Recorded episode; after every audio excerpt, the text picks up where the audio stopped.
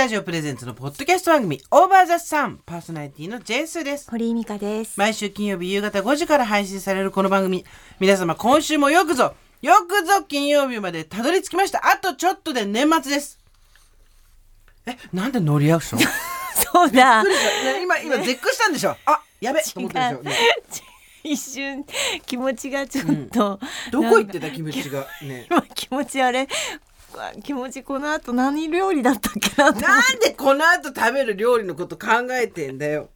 オーバーザさんはいいですか、はい、はい、22日に今日配信されて、ええその次がええ29日の配信で終わりなんですよ。そうでした。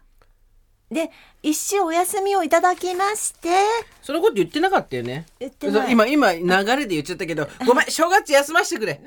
ちょっとね、すーちゃんも立て込んでて俺たち忙しいから無理だ。ちょっとね私たちね、正月もね本当に20代みたいに働くんですそうだよ。よ。餅を稼ぐぐらい稼あの働いてるんですよ。そうなんです。ということでですね、一ちょっと一回、一回休もうっていうことでございますがそう、いうことを、はいま、あの、なんて言うんだろう。やっぱりあれですよ。だんだん皆様の期待が高くなっていくと、身を粉にしてでも期待に応えていくみたいなね、ええことになって片道の燃料だけ積んで突っ込んでいくようなはい仕事の仕方になりますけど、はい私たちは違います。はいあっさり休みます。はい。でも休んでないよ今までだってそんなに。休んでないよ。そうだよけど、ち正月は休みよ一回ぐらい、うん正月ぐらい許してよっていう。私たちも言い訳が多いよね。休んでもだったらさらっと休めって話なんですけど。いや何かしらの配信はよっちゃんがするかもしれないってあよ。っちゃんできる。でよっちゃんがなんかほら、今までのものでさ、なんかあるじゃん。ねえ。え？今までのものを総集。編的な？よくある総集。終わっちゃうじゃねえか、そしたら。いやいやだってほら年末年始とかよくやるじゃんそうそうそう総集編でカバーするやつ、みたいな、ね何かしらを流す可能性いあはよ、かったありがとうアルマジロだってございます 今日はなんかお姉さんアルマジロみたいなセーターを着られていて手編みでざっくりあの私も中学校の時そういうの編みましたよセーターを。うん全部ディスだよね、それね。手編みでざっかり。私も中学生の時やるし。俺たちのベイクルーズで買ったんだっつの、これ。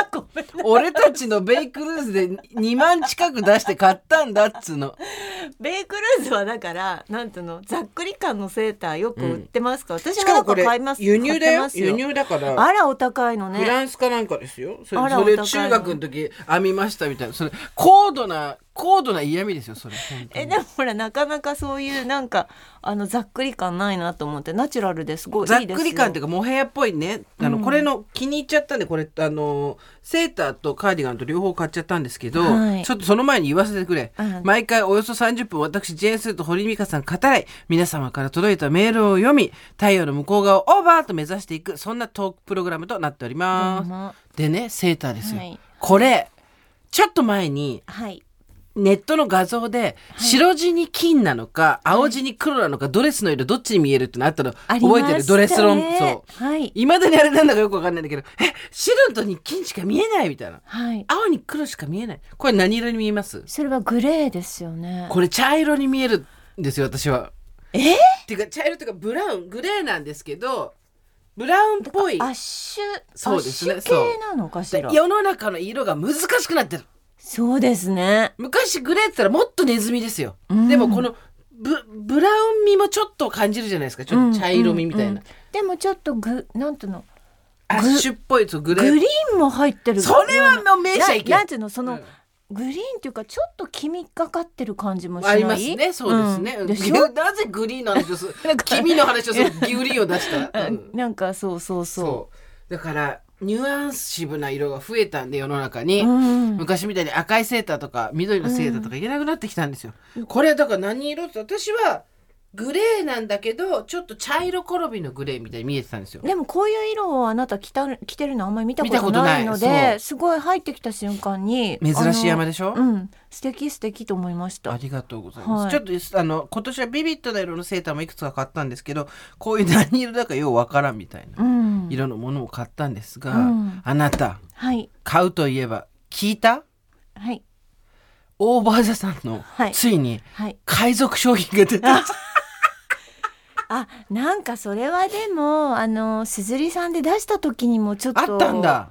なんか鈴木さんの中で勝手に作られてた人とかがいましたよね。ああそれはあったそれはあった。それはあった。でも鈴木さんんの中じゃなくって、ででそれは一回やめていただいたら皆さんさーっとやめてくださって、うん。で他の場所で、そうついに海賊版が。えー、私がガンズローディズのア,、はい。アナログの海賊版をはい。新宿で幼少期に買った、えー。えー罪がですね今えー。罰として私たちに戻ってきてるんですよ。しっぺ返しが来て。しっぺ返しが来てえー。なんだって。は海賊版というかグインディーグッズっていうんですか？なんていうんですか、あはい。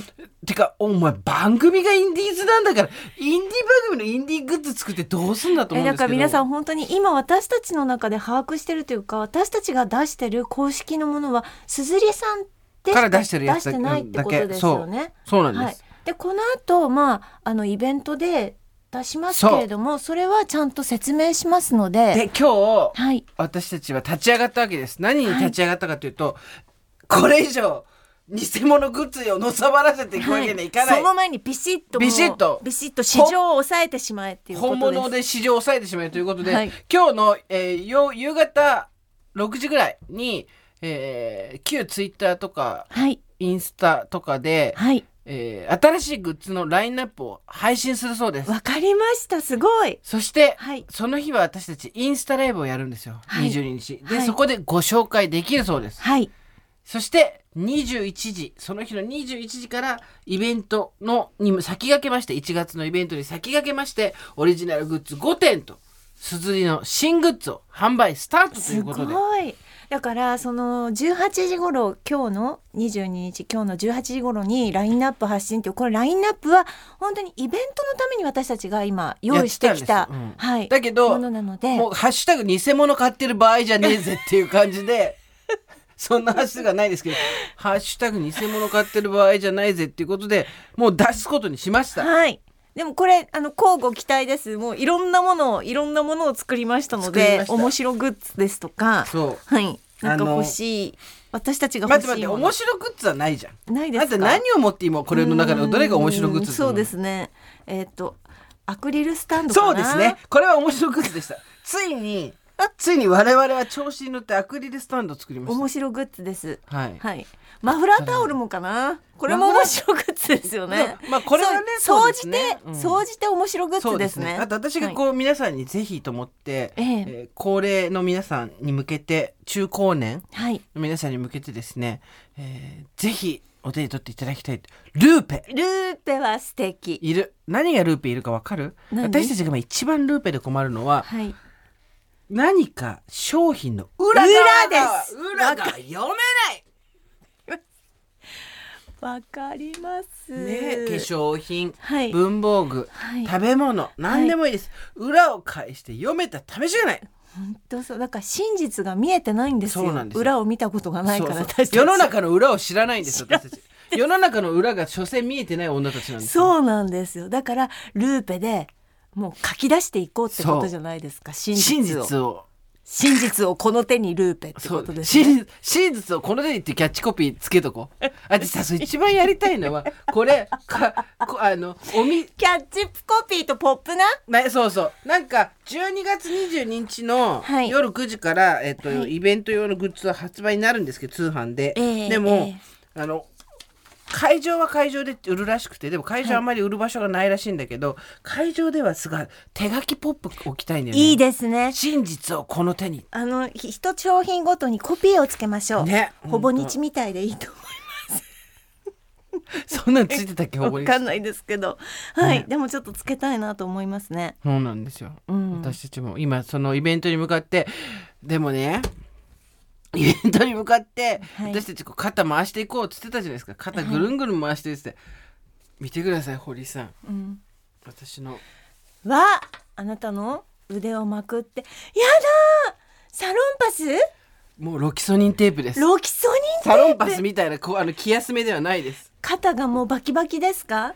これさまだわかんないんだけど私今年いくつ？50 50 50ですか？はい。そして肩が痛い。はい。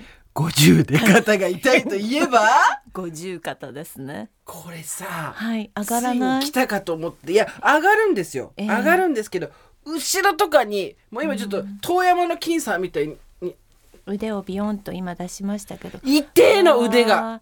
えー、なんかどいつからこうなったのかちょっとわかんないんだいけど。ろいろ無理な動きをしたりちょっと体を酷使したりはしてないですか、まあイベントのために。なくはないけどイベントのためも含めてなくはないけど、いろいろ人生をすり減らしてるけどなんか今までと違う筋違いとかとちょっと違うんだよなんかだかね。ら全体的にその肩がこわばってる感じはすごいして固まってるんですね。あなたはどうよ体調？私は肩はいつも何かが乗ってる何言って気がしてるんです、うこれは本当にうんうん。何かが乗ってるんじゃないかと思って、常にちょっとこれ見ていただいていいですか、うん。肩に私はあの乗せてるのはこちら、あの北海道をちゃんと肩に2枚乗せて、いつも。待ってそれは肩に何か乗ってるからそれの上にまた何か乗せてんの？どういうこと？あのだからこわばってるから、なんかなんか動物が乗ってる感じがする。なんかすっごいもう肩がズドンって重くってうん。張ってる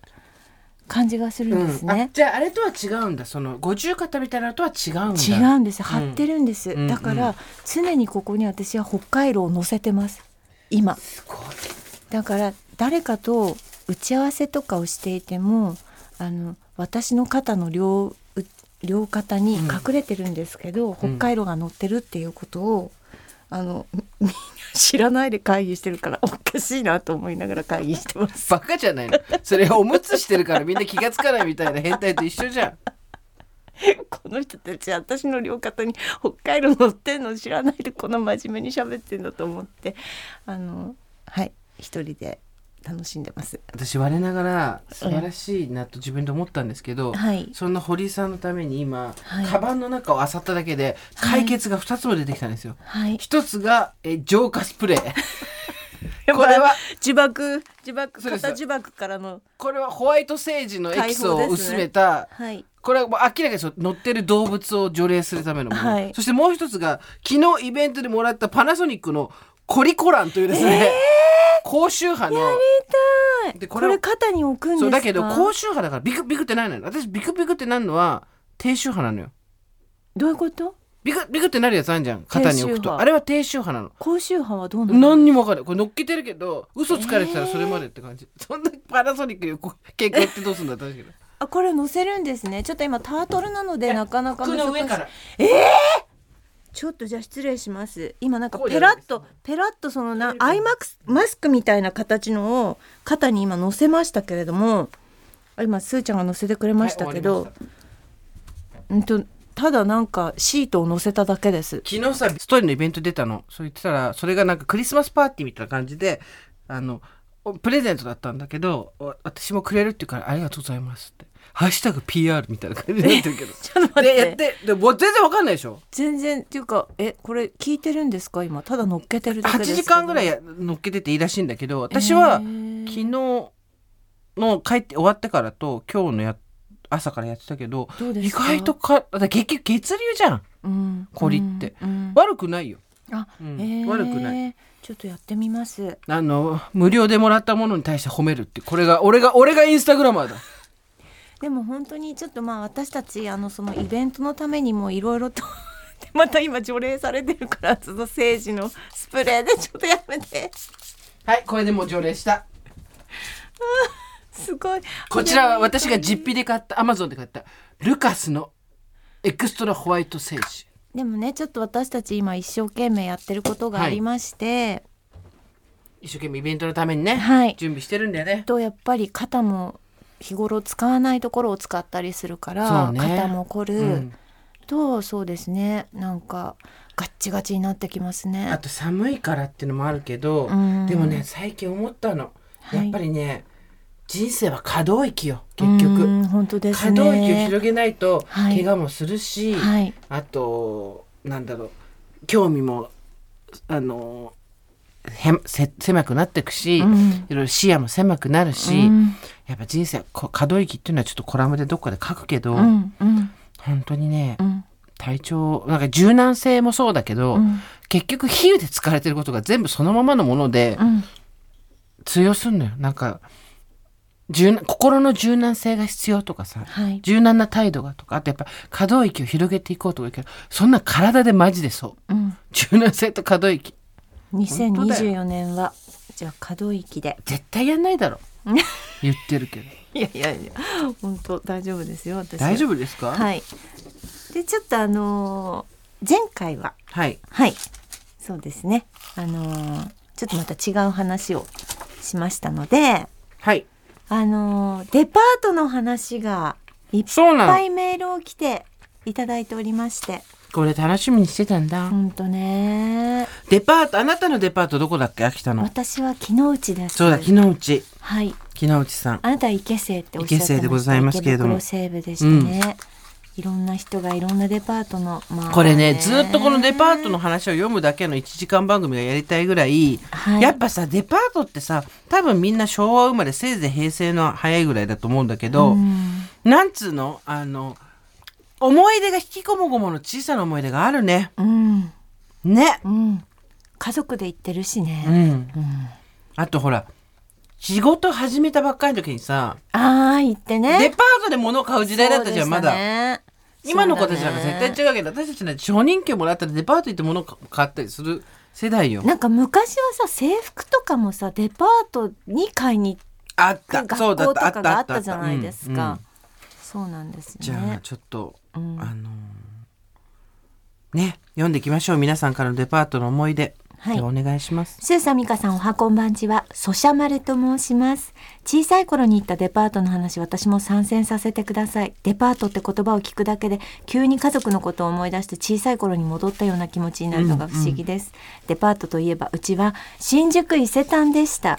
うんすごいい来たじいきなりほんまに来た、うん。実家は都心から西に離れた郊外でしたが買い物や外食が好きな我が家はよく京王線に乗って新宿伊勢丹に行っていました。帰りには伊勢丹会館のロシア料理ペチカでつぼ焼きやピロシキを食べるのが楽しみでした。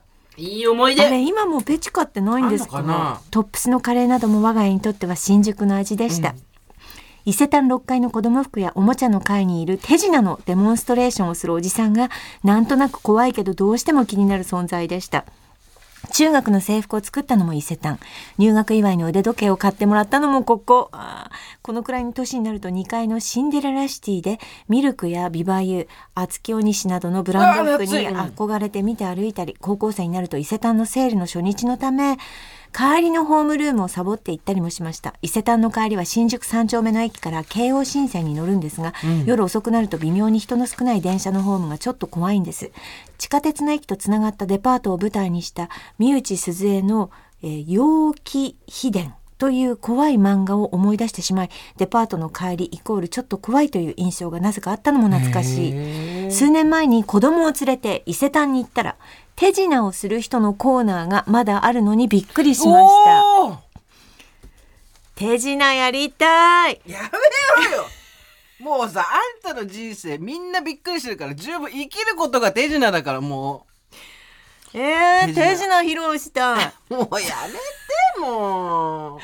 私本当にさ何が心残りって手品、手品を身につけてないスキルとして 身につけててないことだけが本当にうん。悔やまれるよいやいねやもうねある種手品だよ。あなたのやってることは。いやいやいやだから突然やっぱりハト出したりしたいの？そういうことです。それをやっぱでやってこなかったっていうのが当たり前だろうが。やめろそうだ夢のままにしとけ。数年前に子供を連れて伊勢丹に行ったら手品をする人のコーナーがまだあるのにびっくりしました。最近はちょっと気取りすぎている気もしますが私の人生のいろいろな思い出が詰まったデパートです。皆さんのデパートのお話を聞くのも楽しみです。どんどん寒くなりますが皆様お体ご自愛くださいませありがとうございます。ありがとうございます。そうなんですよ。伊勢丹の,、はい。あの今はもう本当にハイエンドなあのデパートって印象になっちゃいましたけど、うん。新宿に向かって走ってる電車うん。のあたりに住んでる人たちが行くデパートでもあったわけですよ。うんうんうんだから西荻とか荻窪とか、はいはいはい。あの辺の人たちだったりとか阿佐ヶ谷とかね、うん。あと今の人たちに京王線京王新線とか、うん。だから家族の思い出があったりする人たちもいるんですよね。うん。私たち伊勢丹ってさ覚えてる？私たちが就職活動の時伊勢丹で写真館撮るとめちゃくちゃ可愛くなるってなったじゃん。そうですそうです。あのすごい今でもそうですよ。あそうなんだ、うん。なんかね顔が全然違うのが出てくるんだよね。伊勢丹写真館ね。そう。でしたね。うちあの父も母もなぜか秋田なんですけど、伊勢丹で家を撮ってます。えもうえ何年も前に撮り終えました、マジで？はいそうわた私と妹が伊勢丹で最後撮ろう、うん最後って言ったら変ですけど本当に撮ろうよって言って、そしたらいいお顔に映りました映りましたね黒目とかちょっとね修正してくれるのよ。で真ん中にこうちょっとね綺麗になったりしてね。私ねあのねあうーんとね伊勢丹でね貼ってたことがあります。採用時代。ああ誰か写真をこうアナウンサーがそっかアナウンサー志望で来る女の子、うん。でちょうど写真を撮るからねみんな。う。ん。ちょうどうちの娘は受験でなんかその伊勢丹写真館をうん。利用したんですけど、その時に娘が写した時にちょうどなんかそんな女の子が来て、うん。あのチェックをした覚えがあります。ひどい。世が世なら捕まるやつだ でもねそれぐらいやっぱりこうアナウンサーになる人なんかも伊勢丹写真館で撮ってましたね。ね。うん、伊勢丹といえばこちらの方からもいただいております。スーさん美香さんこんばんは。おばさんネーム室助です、先日の放送で美香さんからえーその名前が出て嬉しくなり私とデパートの思い出の一つも聞いていただきたくなり初めてメールをお送りします。はい。その名前っていうのはですね、私の思い出のデパート、それは伊勢丹相模原店です。生まれも育ちも相模原の私は、幼少期から両親に連れられ、よく伊勢丹に行ったことを覚えています。うん普段の買い物はもちろん、年始の初売り福袋。うん寒空の下朝から並んだり、幼少期の自分は親の買い物に付き合うのはそれはそれは大変退屈なことでした。しかし私がついていく目的は別にあります。親の買い物が終わった後、6階のおもちゃ売り場に連れて行ってもらえるのが唯一そして最大の楽しみでした。6階のおもちゃ売り場コーナーの魅力は何といっても無料で遊べる子供専用天井通路。うん売り場の中央にある階段を上がると子供2人くらいがすれ違える幅の、えー天井通路が四方に張られています、はいえー身長120センチまでの制限はありましたが店内の天井の空間を使ったアトラクションあの時代はとても画期的かつ魅力的でごっこ遊びをしたり追いかけっこをしたり、うん最後親に引きずられ泣きながら帰ったぐらい楽しかった場所の思い出ですうんまた、幼い頃の伊勢丹で一番の衝撃を受けた場所があります。それは、1階、地下1階の精肉コーナー。うん精肉コーナーの陳列棚の隅で売られていたのは、今となってはとても珍しい、スズメの串肉でした。ねえ公園で馴染みのある小さくて可愛いあのスズメが、形は少しわかるくらいそのままに串に刺されて売られている姿。初めて見た頃はとても衝撃的で、その後しばらく悪夢を見た覚えがあります。大人になってからも落ち着いた店内の雰囲気が好きで、3年前に亡くなった母ともよくウィンドウショッピングに出かけ、馴染みのブランドの店員さんとおしゃべりしたり、ちょっと試着してみたり、新宿伊勢丹の常に流行の先を行くきらびやかな空間も良いのですが、私たち家族にとっての思い出は伊勢丹相模原店なのでした。惜しまれつつも2019年に閉店し、今は更地になり、新しい建物が建つ予定になっていますが、相模大野を通るたびにあの頃を思い出して懐かしい。気持ちになるんでしたって。そうですよね。私子育て始めた頃まだあったんですよね。ああ、そうだったの。そう。だからそれで西田ひかるさんのうん。デパート夏物語の撮影が相模原伊勢丹でやっていたっていうので有名だったんですよ。えエレベーターガールだったでしょ？あのうん、そうだった、そうだった。そう。あの透明のエレベーターで撮影してたんです、そうだった。エレベーターガールもいなくなりました。そう、エレベーターガールが今あんのって、それこそ、日本橋三越とか、ね。高島屋とか、あっちだけ日じゃない？本橋三越日本橋高島屋になんか私去年ぐらい行った時まだいたよね。あうん。まだいるんだ。上野の松屋とかは昔のレエレベーターのまんまだけど、もうガールはいないのよ。そうですよね、独特のあのアナウンスで。ちょっともう一つよ私続けて読ませていただいてもよろしいですか、はいどうぞ、なんとですね、こちら、うんスーさん、ミカさん、いつも楽しく拝聴させていただいております。葛飾区在住の40歳、おばさんネーム30年前に折った左腕が今頃痛いと申します。それ四十肩ですね。えー35年ほど前は我が葛飾区にはこれといった商業施設はなく、お出かけというと松戸か上野まで出かけなくてはいけませんでした。うん。私の子供の頃の思い出のデパートは松戸の伊勢丹です。伊勢丹続きます。ちょっとちょっと伊勢丹続けたかった。葛飾区は東京の端っこという立地上、都心よりも千葉の方が近いため、母との買い物はいつも松戸の伊勢丹でした。うん。当時の松戸伊勢丹はまだ新館ができる前で、さほど大きくない建物にたくさんの店が入っていて、エレベーターで上がったそのフロアごとに、どことなく雰囲気が違うのを子供ながらに感じていました。かっこ、紳士物の会は近寄りがたい雰囲気、タオルなどの雑貨の会は年配の奥様方がよくいるとか。うん。私の母は服飾業界の出身だったため、当時幼稚園児、小学生にしては、随分高価なブランドの服を買ってもらっていた記憶があります。特にお気に入りのブランドがあったのですが、どうしても思い出せず、母に電話してみたのですが、物忘れに取り憑かれたのか、結局二人して悩んでしまって答えが出ませんでした。うん。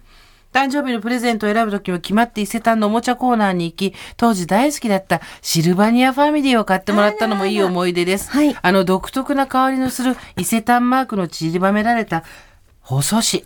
将来認知症になっても包装紙の匂いを嗅いだら昔の記憶が蘇るんじゃないかというくらい鮮明に記憶に残っています。一通り買い物を終えると地下の食品街の一角にあるジェラート屋さんへ向かい、ソフトクリームが大好きな母と二人で休憩するのが楽しみでした。なんか目に浮かぶね。バラの味のジェラートが特にお気に入りでした。今思えば随分とませた子供だったなと思います。大人になってからも回数は減ったものの、時折母と伊勢丹に出かけることは続いておりました。ところが2018年3月、松戸の伊勢丹は惜しくも閉店。今は別の商業施設になってしまいました。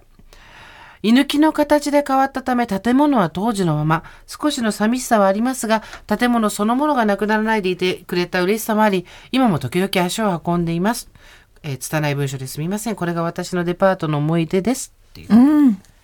ね。伊勢丹ね。目に浮かんでくるね。ちょっとませた感じでさお母さんと一緒にさ、ジェラートなんてあなた、ね。バラのジェラートです。食べらんないよデパートじゃなきゃ。と。今のさ人たちはさそういうちょっと普段とは違う非日常の文化とかそういったものはどこで触れんだろうね親と一緒にどっか行くとかだと。だってララポートとかじゃねえべ。だから逆に銭湯とかそういうことになってくるんじゃないの？あもうちょっと古いもの昔みたいなこと？そう。今伊勢丹って多分立川とかあるよねまだね。全然ね。そうだよね。で上野の松屋とかも怖いのよ。な今誰も多分買い物あそこでメインにはしてないだろうからさ松屋を立ち上げに行きたいよ私は。たあの立て直しに行きたいよ。そうだね。ジェイスデパート物語で。でもなんか物産展とかもあの上野の松屋が、まあ、私もこれナレーションした情報ですけど、ナレーション情報来た、うん。あそこがスタートだったらしいんですけどそうなんだ。やっぱりもう人が集まんないからって言って、あのー担当する番組であそこでイベントしてましたけどね。あのね、上野の松屋はパンダが超可愛い。桜みたいなパンダがいて、はい、うん。桜の模様のパンダがいてそれがちょっと可愛いのと、エレベーターがいいのとあと、地下のうん。食品街が結構いいのと、うん。あとはね上の方の花屋さんもあるけどそうねデパートね。いやでもなんか頑張ってほしいデパートね。なんかほんとさ今あでも今すごいんですよ。すごいあのやっぱインバウンドとか円安とか人が戻ってきたとかで、ものすごい収支良くなってるって、マジで？はい。ざっくり情報。はい。猛査定情報でした。久しぶりに来た。モーニングサテラ情報。久しぶりに来た。あとそう。なんか聞いたのは初売りのなんていうの、はいはい。そのやっぱ外傷外傷がものすごい今いいんだって。だから結局さドカネ持ちばっかりなんですよ。外傷のその収益がものすごい上がってるらしいですよ。あなたが言ってた気になる外傷、うん SF の世界。SF の世界です、はい、天空の外私たちにったらファンタジーどこにあるんだ外傷ルームっていう。外傷お前が来いって言ってか お前が来いじゃなくて外傷は客だったら来るんだっつううちらが客じゃないだけなんだで すすいません。一歩も 一歩も踏み入れられない地なんですけれども。私たちの方は自分からデパートに足を向けますでも外傷の方たちだけが入れる日があ,、あるみたいでしてそれがん。初売りの一般の人がガーッと押し寄せる合計金額よりも高く売れるあの高く出るんです待って。待って。だからなんて言うんですよやっぱ何を買ってるかもちょっとわからないですよね。きっとフロアにないものを買うわけじゃないですか。あの方たち。そうね、はい。あとお金はどこにあるの？想像の世界ですけどね。そんなお金はどこにあるの？だから持ってる方たちがあの私たちだってね結はい。構身を粉にしてね、はい。いやいやいや働いやいやいやいやいや私たちだってそうい私とあなたが連絡取ってて働いてない時ないってぐらい働いてるよ。働いてますよ。なぜ外傷は来ないの？何が悪いの？ちょっと足りないんだねやっぱり。そうね、はい。ちょっとってか多分ちょっと全然足り全然足けりない足りないんだろうな。足りないんだよね。ねそう。だから謎ですけどね面白いなと思いますよね。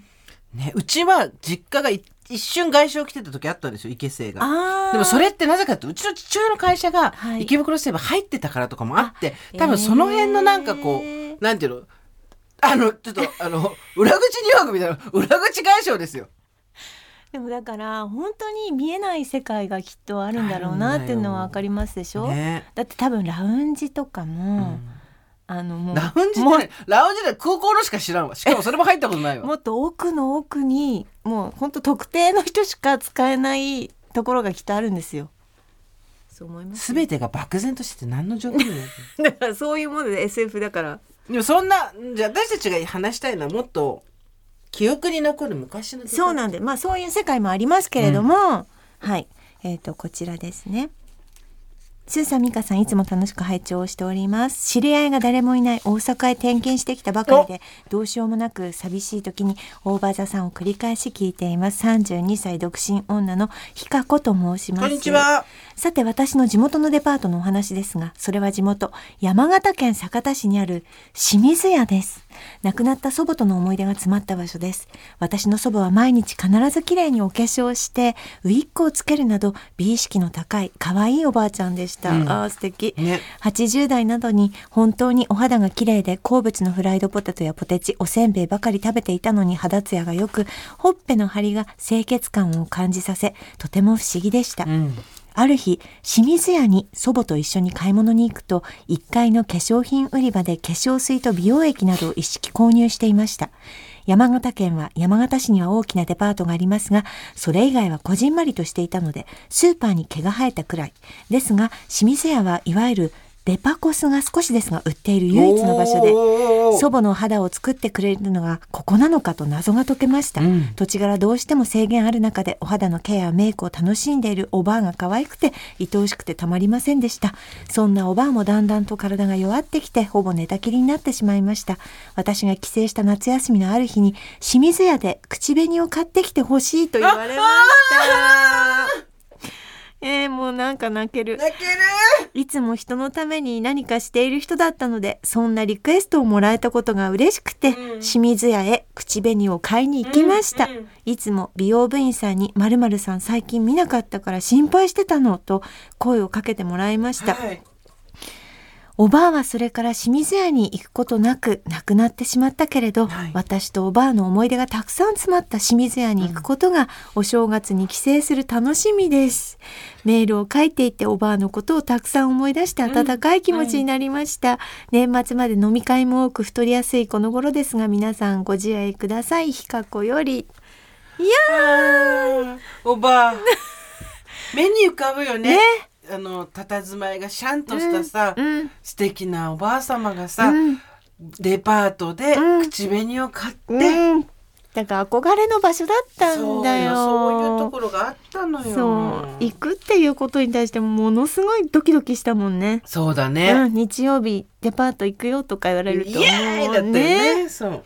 あとデパート行かないの？って聞いた人の親にね唐突に。そうデパート行かないの、うん。行かねえよってね。今なら親の気持ちがわかるっていうね。あそうデパート行かないんだ。っていうえー、次のメールいきます。スーさん、ミカさん、おはこんばんちは。おばさんネーム、アサッサン。アサッサン、40歳の専業主婦です。はいご助会歴、ご助会演歴は浅いですが、毎週欠かさず楽しく聞かせておりいただいております。ありがとうございます。先週のエピソード、地元のデパート自慢。うん。させていただきたくメールいたしました。私は熊本在住なのですが、熊本といえば、郷土のデパート、鶴屋です。うん。鶴屋の紙袋を持つのがステータスみたいな県民性はあるんじゃないかと私は勝手に思っております。あと絶対に忘れてはならない。鶴屋の歌です。幼い時車のラジオから流れてくる歌が大好きでよく歌っていましたちなみに歌詞は「つるやらららつるやらららつるやららららららはいはいハイセンスつるや」えー、かわいい。県民なら絶対に歌えます。それくらい熊本県民にとって根付いているデパートだと思っています。私の思い出は幼少期、えー父、母、弟でデパート内にあるファミリーレストラン的なお店で丸いテーブルを囲み、洋食を食べ、クリームソーダやアイスを食べ、地下にあったおもちゃ売り場でクリスマスプレゼントや誕生日プレゼントを買いに行くという幼いながらにビッグイベント。忘れるところでしたが、鶴屋にはくまモンスクエアというくまモンに会える場所もあります。スーさん、ミカさん、ご助会の皆様、熊本に来られる際は、郷土のデパート鶴屋にお越しください。長々と失礼いたしました。これからも応援しています。さっき私、あの、ニコ動で、これど、歌があったんで、ちゃんと覚えてきました。つるや、ラララ、つるや、ラララ、つつるや、ラララララ、はいはいはい、センス、つるや、みたいな感じでしたね。いい歌だねつ。るや、ラララ、つるや、ラララ、つるや、ラララララ、みたいな、そうそうそう。ありますいいね。ありがとうございます。はいスーさん、ミカさん、おか、おはこんばんちは。神奈川県在住37歳ラジオネームしっぽです。金曜日の仕事帰りはちょっと奮発して JR 東海道線のグリーン車に乗り、いいねわかる？ハイボールを飲みながらオーバーザさんを聞いて帰宅するのが何よりの楽しみです。私もちょっと贅沢をしてあの疲れた時は小田急ロマンスカーに乗りますから、ね。デパートの思い出ということで初めてメールさせていただきます。私にとってのデパートの思い出は地元鹿児島の山形屋です。山形屋。ではなく山形屋と読みます。幼少期鹿児島の離島屋久島で育った私は、うん父が鹿児島本土へ出張に行くたびに白地に赤色のロゴマークの入った山形の紙袋とミスタードーナツの袋に詰めたドーナツを買ってきてくれるのが何よりの楽しみでした。当時はネットもなく屋久島にはおしゃれな洋服なんて売っていません。山形屋で買ってきてくれる洋服はどこか上品で毎度何を買ってきてくれるのか楽しみだったのを覚えています。人口減少の影響で百貨店がなくなる都道府県も増えてきていますが地域それぞれの思い出の詰まった地方のデパートは残していきたいですね。今でも東京で山形屋の紙袋を掲げた人を見ると無条件に声をかけたくなってしまいますあいるんですねね年末年始でお忙しい日々かと思いますがどうぞご自愛ください山形屋です鹿児島の山形じゃないですよ。山山形屋形屋はい。さあ、次のメール、私、ついにや来ました。お仲間から。はいスーさん、ミカさんはこんばんちは。27歳、おばさんネーム、ちょんちょこです。私もスーさんと同じ池生、はい池袋西部百貨店で育ちました。幼い頃から両親に連れられ、池袋西部に訪れていたのですが、特に私は9階の屋上が大好きです。屋上いいんだよね今はもうないんですが、当時は UFO キャッチャーや動物の乗り物がある遊技場があり、父にねだって動物の乗り物に乗せてもらったり、奥のフィッシュショップで釣り堀をたしなんだりして、過去一匹も釣れたことはなかったのですが、家族の楽しかった思い出がたくさんあります。数年後、両親が離婚し、母と二人でここに来た時も、やっぱり悲しくはなったけれど、父と家族三人で来た思い出が、ここに来ればいつでも思い出せる、私にとって忘れたくない大切な思い出がある場所になっていました。社会人になって今でも日々の日々の世話しなさに疲れた時、落ち込んだ時にふらっと訪れます。カルカヤのきつねうどんかっこ温かいが私のご自愛フードなのですが、美味しいお出汁とコシの効いたうどんを黙々とする時間が私を解きほぐしてくれる時間になっています。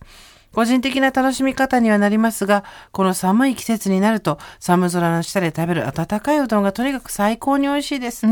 今では庭園もあり、いつも賑やかな屋上の中で、また誰かのデパートエピソードが生まれているんだろうなと、そんなことを考えています。ご助会の皆様のデパートエピソード聞くのを楽しみにしています。何かと気ぜわしい毎日ですが、どうぞご自愛ください。うん。ね、両親と連れられて一人っ子なわけですよ。ちょんちょこさんは。うん。で家族で屋上のね、はい。デパートの屋上って最高じゃないですか、何はい。ね、子供にとっては。うん。で、いろいろ思い出があって、両親が離婚した後来ても、うん。ここには思い出があると。うん思い直すことができた。すーちゃんがね言ってましたねあの何でしたっけ？ペットショップをねず。っと見てずーっと見てルー、パールーパーを見て見てません。そこは捏造です。私は犬とか猫しか見てません。ウーパールーパーは見てません。あれ何ですか？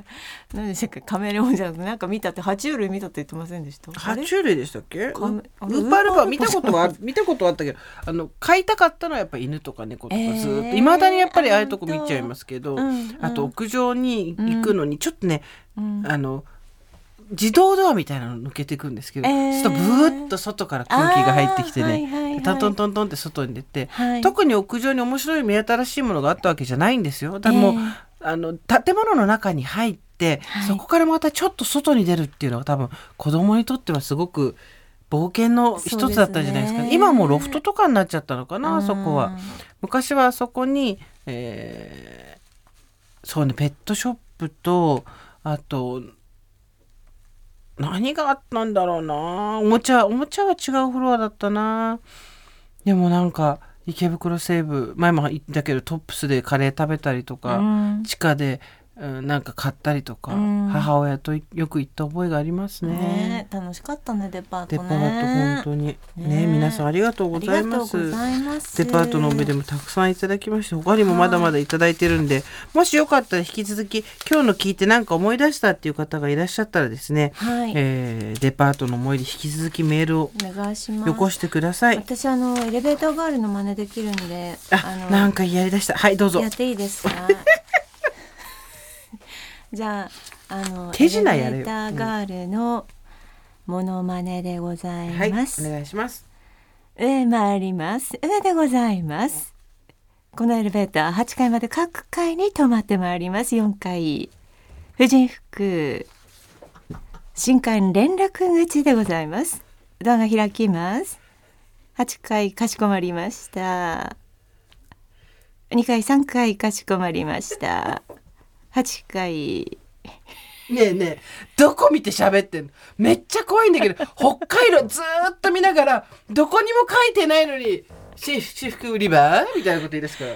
上回ります。まだやってる？ドアが開きまますだやってる。ドアが開きます。ねえねえどこで切ってんの？ドアが開きドアが開きます？なの？独特だなと思っていつもね三研究してたんです。階3階3階催し物会場でございますドアが開きます。終わりの会お知らせくださいませ。8階でございます。怖い怖い怖い。なんか怖いよそれも。うなんなのもう。あーでも本当デパートいいですね。オーバーザさんにうん。一デパートプロデュースさせてほしいよね。もう完全にね勘違い、そうですね。でもなんかここまでいったらずっと勘違いしたよポップアップショップとポッかプアップはさポップアップだったらもうもっとおしゃれな人たちがいっぱいやってんじゃん。うん私たち何ポップ、ポットでねポットでポップアップしかできないじゃん私たちなんて。そうですよね。それより屋上プロデューサーでやりたいのはね、うん。お おばあさん屋上。いやでも本当今なんか屋上もったいない空間になってますよね。東部の池袋東部の屋上がいいね。まだアイドルのねイベントとかやる場所あるから。私たちやったら あのアイドルの応援のおじさんたちみたいなのがたくさん来てくれるといいんですけど、うん、カーブスみたいなのもあんのよ上に？東部のあそうですか。だからさちょっとさいやー、デパートそう行きたいな。デパート行きたいなー、ねてかデパートなんか何があってデパート違うの。デパートを盛り上げようとか、うん。またデパートプロデュースとかでこうちょっとみんな見てほしいとかそういうんじゃないの。そうじゃなくてあの時の私たちのデパートでできた思い出みたいなのをもう一回作りたいってだけなの、うん、そう一度。ね。そうで今例えばお母さんとかになってる人たちはそういう思い出が自分の子供と作れたらいいじゃん。いやもちろんララポートでもあのイオンでもこれから先も思い出できてくると思うんだけどデパートってやっぱなんかちょっと日常にあるものよりは高いものとか使う頻度の少ないものとかがいっぱい置いてあったじゃん、うん、そこがデパートだったじゃん。香りも全然違ったよね。ね。入っていくとね。そう。だからそういうなんか日常の異空間って今どこなんだろうね子供たちにとってねうん、なんか安くて便利なものたくさんいっぱいあるからさうん、それで楽しいんだと思うんだけどなんか他にもいろいろあるよ亀荘の話とかマリね、アのあり話とかいっぱいがとうございありました。またまとめて。はい、読みたいと思います。よろしくお願いします。えー、メールアドレスは over.tbs.co.jp over.tbs.co.jp でございます。ジェーンスーと堀井美香のオーバーザさん。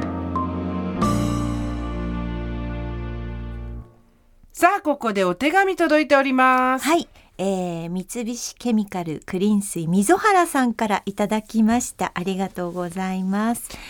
スーさん、ミカさん、ご助会の皆様、お世話になっております。こちらこそでございます。クレーン水。クレーン水です。はい。三菱ケミカルクリーン水溝原さんのお手紙でごどざいうます。してもクレーン水って言いたいんだね、うん。スーさん、ミカさん、ご助会の皆様、お世話になっております。お世話になっております。三菱ケミカルクリーン水株式会社浄水器。クリーン水の溝原です。どうも。エピソード121にて紹介させていただいた浄水ポットに数年ぶりの新商品が出ましたので再び紹介させていただきたくお手紙を書きましたちなみに前回の配信後クリーン水というミカさんの読み方が社内でちょっとしたブームになりました、ブームメーカー。もう終わったってこと？やめなさい。突っかかるな。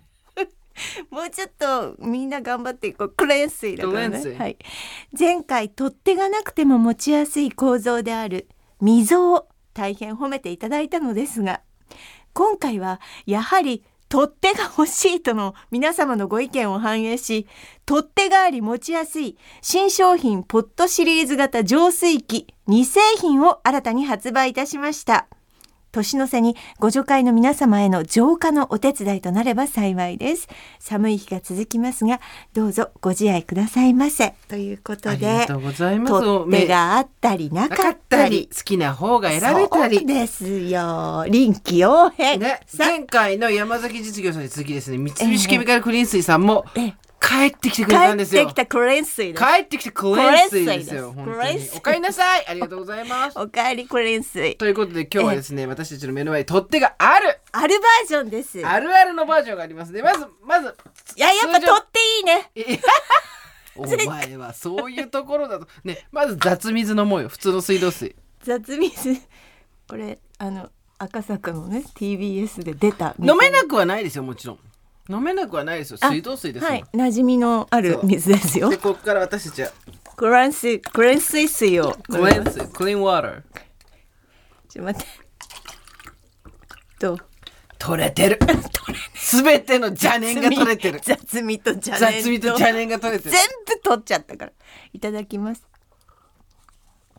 あー、美味しい水だね。まろやかだよね、はい。本当に。美味しい水になってますね。驚きですよ驚きですね。いろんなものが取れました。ありがとう。すごいじゃないですか。やっぱりなんか嬉しいね。こうやって美味しい水が飲めるっていうのは。でも私たちがすごいいい加減に聞こえるからちゃんと私説明したい、はい新商品ポットシリーズは独自の国産ダブルフィルターを使用したダブルフィルターはい。ダブルフィルタふーを。使用した高い浄水性能で、はいミネラルはきちんと残したまま丁寧にろ過ですここですよはい、ミネラルがだから今私たちがあの飲んだものにはしっかり入ってるってことですね。で最近の報道で気になる方も多い有機フッ素化合物 PFAS の一種であります PFOS そして PFO は除去試験済みでございます。で一つは浄水ポットとしては業界最大容量のモデルクリーン水 CP508 今私の隣にあるたっぷり508ですよはい、入ります。これは浄水容量2.2リットルと飲み水から料理まで浄水をフル活用いただけるということです。また、ろ過中に使用してもろ過前の水と混ざらないストレスフリーな新構造を搭載しています。はいなんと。だガンガン料理する人とかこっち行けるよとそうですねもう。一つは1.1リットルスリムで収納もしやすいスマートモデルクレンス CP503 です。はい。これもうこれであれですよ。家族がいる人もそう一人暮らしの人もお好きなタイプをね。そう選んでいただけて、はい。今回はこの発売されたのは取っ手ありということで。ございます。やっぱ取っ手を持つとなんて言うんでしょう。気持ちが落ち着きますね。散々あんた取ってないの最高とか言って溝がたじゃん 最高って言ってましたよねひどい女なの安定する取っ手があるとね。ね。でもまあ、取って中身の欲しいって人もいたんだよ。そうそう。握力ない人もいるからね、うん水は本当にあの美味しいですですです。ねということで今回もなんとご助会の皆様にプレゼントしていただけるということですいません。またメールをねご紹介してはい。プレゼントという形にしたいんですけど、テーマどうしましょはい、えー今年の浄化は今年のうちにということでですね。続私が浄化したいものということで、この前もねやりましたけれども、ね。はい。はい。まあこのクレン水のようにしっかりと雑味を取っていきたい、うん。はい、そんな年の瀬でございますね。ございますね、はい。何かございますか？浄化したいもの。私ですか、うん、ちょっとあのいいろんなこう凝りを取りたいですね。浄化することでねはい、これを取っていきたい。そうです。あなたはありますか？私はですね浄化したいもの親の魂ですね。親の魂を浄化したい。それは本当浄化につなんて言うんですか浄浄化こうすごい形で浄化していくでしょうね。私の魂は綺麗なんですよ、ええ。でもね親の魂をやっぱ浄化しないとダメだなってる上上といろんなフィルターを通っていくんでしょう、はい。あなたの親は。ね。ねえ、というわけで。まああるかと思いますが。お。待ちします。はい、メールの宛先は over.tbs.co.jp まで。郵便番号住所お名前をどうぞどうぞ忘れずに。採用された方には大容量モデルのクリーン水 CP508 もしくはコンパクトサイズのクリーン水 CP503 をプレゼントいたします。ということで、えーどちらか大きい方か小さい方かで希望をどうぞお書きくださいませ。クリーン水大もしくはクリーン水小ではい。お願いしまですすね。またあの私たちがですね、なんと取材を受けていたクリーン水ジャーナルの記事も間もなくアップされます。浄化と水について私たちが話しておりますので、心もとないトーク 我々の。浄化と水について話したことなんてなかったですもんね、今まで。はいぜひ読んでください、詳しくはクリーン水ジャーナルで検索してください。というわけで続私が浄化したいものメールお待ちしてます。さあといったところで美香ちゃん今日はいろいろあるよ。とにかくもう最初にあれしたか忘れたでしあょ、そうですね。もう一回復習をしおたいと思います。す。えーまずグッズはい。今日の夜9時から発売です。22日金曜日の夜9時から発売。えーそして22日の金曜日夜8時からはインスタライブやってます。はい、そこであの商品をいろいろご紹介したいと思います。あとすっかり忘れてた。もう一個あった。東京のライブビューイング明日23日からチケット発売。朝10時から、えー東宝シネマズ新宿ということでこれは先着順です。でただいま全国に東京を入れて8大都市で、えーライブビューイングの方たくさんご応募いただいておりますが2箇所ほどまだお席に余裕があるところが、正確には3箇所かありますのでどこですか？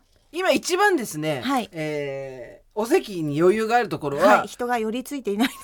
えー堀井さんのはい。旦那さんのはい地元であるひ広島です。まずい。ちょっと言っといてください。いやいやいやいやいやいやうちの旦那何の力もないですから。広島の方もしくは広島近辺のねお住まいの方まだまだ席にご、あの余裕がございますので、はい。私たちも調子に乗りすぎた。さすがえー、になんか広島まで、その時祭りとかあったんでしたっけね。それはおめえの秋田だろ。それ堀井さんの秋田はもう少しあと堀井さんの秋田はもう少しだって。あ、そうですか。逆にもうちょっとしかないからありがとうございます。秋田の皆さん。はい。あとですねすすきのえー、札幌。札幌もあとちょっとで終わっちゃうそうなんで、はい、わかりましえた。ー、と札幌の方は結構早めに急いだ方がいいかもしれない広島だけが今。今ね広島すごくお動いてない席に余裕があるのでなんなら旅行で広島に行っていただいてもいいかもしれませんはい、わかりました。広島ですね。はい。皆様ぜひ、えーお運びくださいよろしくお願いしますお願いします。といったところで今回はここまでにしておきましょうオーバーザさんでは皆様からのメッセージお待ちしております。送り先は番組メールアドレス over.tbs.co.jp over.tbs.co.jp アルファベット小文字で OVER です。そして TBS ラジオ年末感謝祭なんですが、はい番組公式 X のリポストをぜひぜひお願いいたします。あなんかお金もらってグッズ作れるんでしょこれそうなんですよ。番組ステッカー2種とオリジナルラベルのお水が当たるかもしれません。リポストしていただいた方に。お願いしますはい。それではまた金曜日の夕方5時オーバーザさんでお会いしましょうここまでのお相手は？堀井美香とジェーンスーでしたオーバー。TBS ポッドキャスト。